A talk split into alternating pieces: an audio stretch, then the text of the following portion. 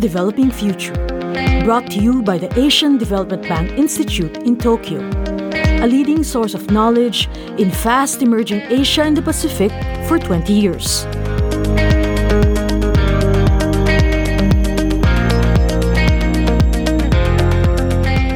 China's financial system is developing rapidly, swelling the country's bank assets to become the largest in the world. And there are worrying similarities with the global dominance of Japan's banks in the late 1980s. Japan's experience ended in tears with the bursting of a domestic and international financial and real estate bubble, heralding the economy's descent into on and off recessions for the next three decades and stubborn deflation. Research done for the Asian Development Bank Institute found that despite the rapid development of capital markets since the 1990s, China's financial system continues to be dominated by bank lending. Large commercial banks continue to pump credit into the system and capital based constraints and administrative measures are not very effective. Large state owned banks have become important players in bond and equity markets, as well as important providers of liquidity for smaller commercial banks and a range of non-bank financial institutions through a combination of interbank funding activities, wealth management products, and shadow banking capital market activities. The importance of non-bank financial institutions has continued to grow.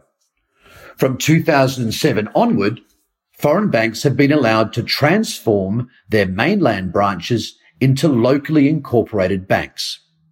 By 2015, some 37 solely funded foreign banks had done so, but stringent capital requirements and the treatment of capital injections as foreign direct investments increased the complexity of the approval process and the presence of foreign banks as a result remains low at just 1.3% of assets in 2015.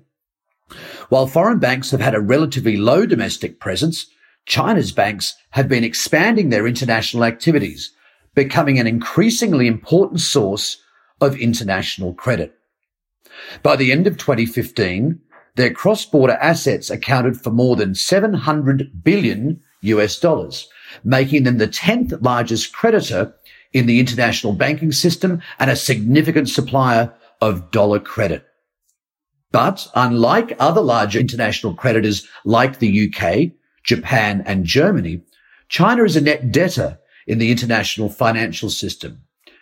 This is partly to do with the unique role of Hong Kong, China, where China's banks have listed subsidiaries on the Hong Kong Stock Exchange and operate the market in renminbi deposit accounts and bonds.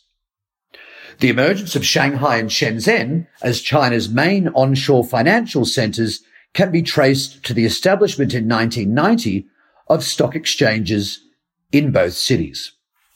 Recently, both cities benefited from national policies promoting pilot free trade zones and stock connect schemes that allow approved overseas investors to purchase domestic shares via Hong Kong, which serves as China's offshore financial market. Shanghai was the first to benefit from this in 2014, and the scheme was extended to Shenzhen in 2016. While foreign holdings of domestic financial assets such as equities, bonds and loans have remained low, China created a large pool of offshore renminbi, known as CNH, and helped by the creation of the so-called dim sum bond market which was launched in Hong Kong. China's big four banks, ICBC, CCB, ABC, and BOC are now the four largest banks in the world by assets, while another 14 are in the top 100 largest banks. And China's bond market is the third largest after the US and Japan. China is also the world's leading nation in financial technology, with the biggest market for digital payment and online lending. Beijing's efforts to promote the renminbi as an international currency have already resulted in its inclusion in the International Monetary Fund's special drawing rights basket, where it joined the dollar, the euro, the yen, and the British pound in 2016. While this reflects the incredible growth and development success China has achieved over the past four decades, caution is warranted. In the late 1980s and early 1990s, Japanese investors and consumers were buying assets and consuming conspicuously around the world. Boutiques on the famous French fashion street, Rue de Faubourg Saint-Honoré, were filled with Japanese speaking shop assistants as Japan's financial firms purchased global assets at record high prices. The rise of China's banks is reminiscent of the rise of Japan's banking institutions, which in 1989 dominated the list of the 10 largest banks in the world. For Japan, the rapid expansion and internationalization of its financial system proved both challenging and costly. China's leadership is dealing with these challenges and is committed to establishing Shanghai as a global financial center and developing the renminbi into a truly global currency. But it has become increasingly conscious of the dilemmas posed by an open capital account. And efforts to internationalize the renminbi slowed recently with the reinforcement of stricter capital controls, much to the chagrin of mainlanders wanting to invest overseas. China faces major challenges in maintaining financial stability because of its huge debt and enormous shadow financial system. Weak governance also significantly limits restructuring. In the absence of further reform, equity markets also appear poorly placed to absorb large amounts of debt. Another major challenge, which has received growing attention from China's financial authorities, is the alignment of the financial system with sustainable development and the impact of industrial activity, particularly pollution, on the economy.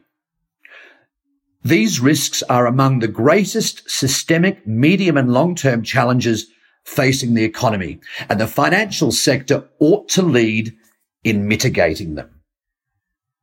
China is facing the challenge of aligning the interests of society and the financial sector. And with Paris boutiques now filled with Mandarin speaking shop assistants to meet the demand of wealthy mainland tourists, the risks of history repeating are clear. This episode was based on research done for the Asian Development Bank Institute by Damian Tobin, a lecturer on Chinese business and management at the School of Finance and Management SOAS University of London, and Ulrich Volz, head of the Department of Economics at the same institution. This has been Asia's Developing Future, brought to you by the Asian Development Bank Institute in Tokyo.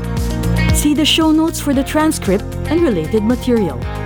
For more information about us, please visit adbi.org.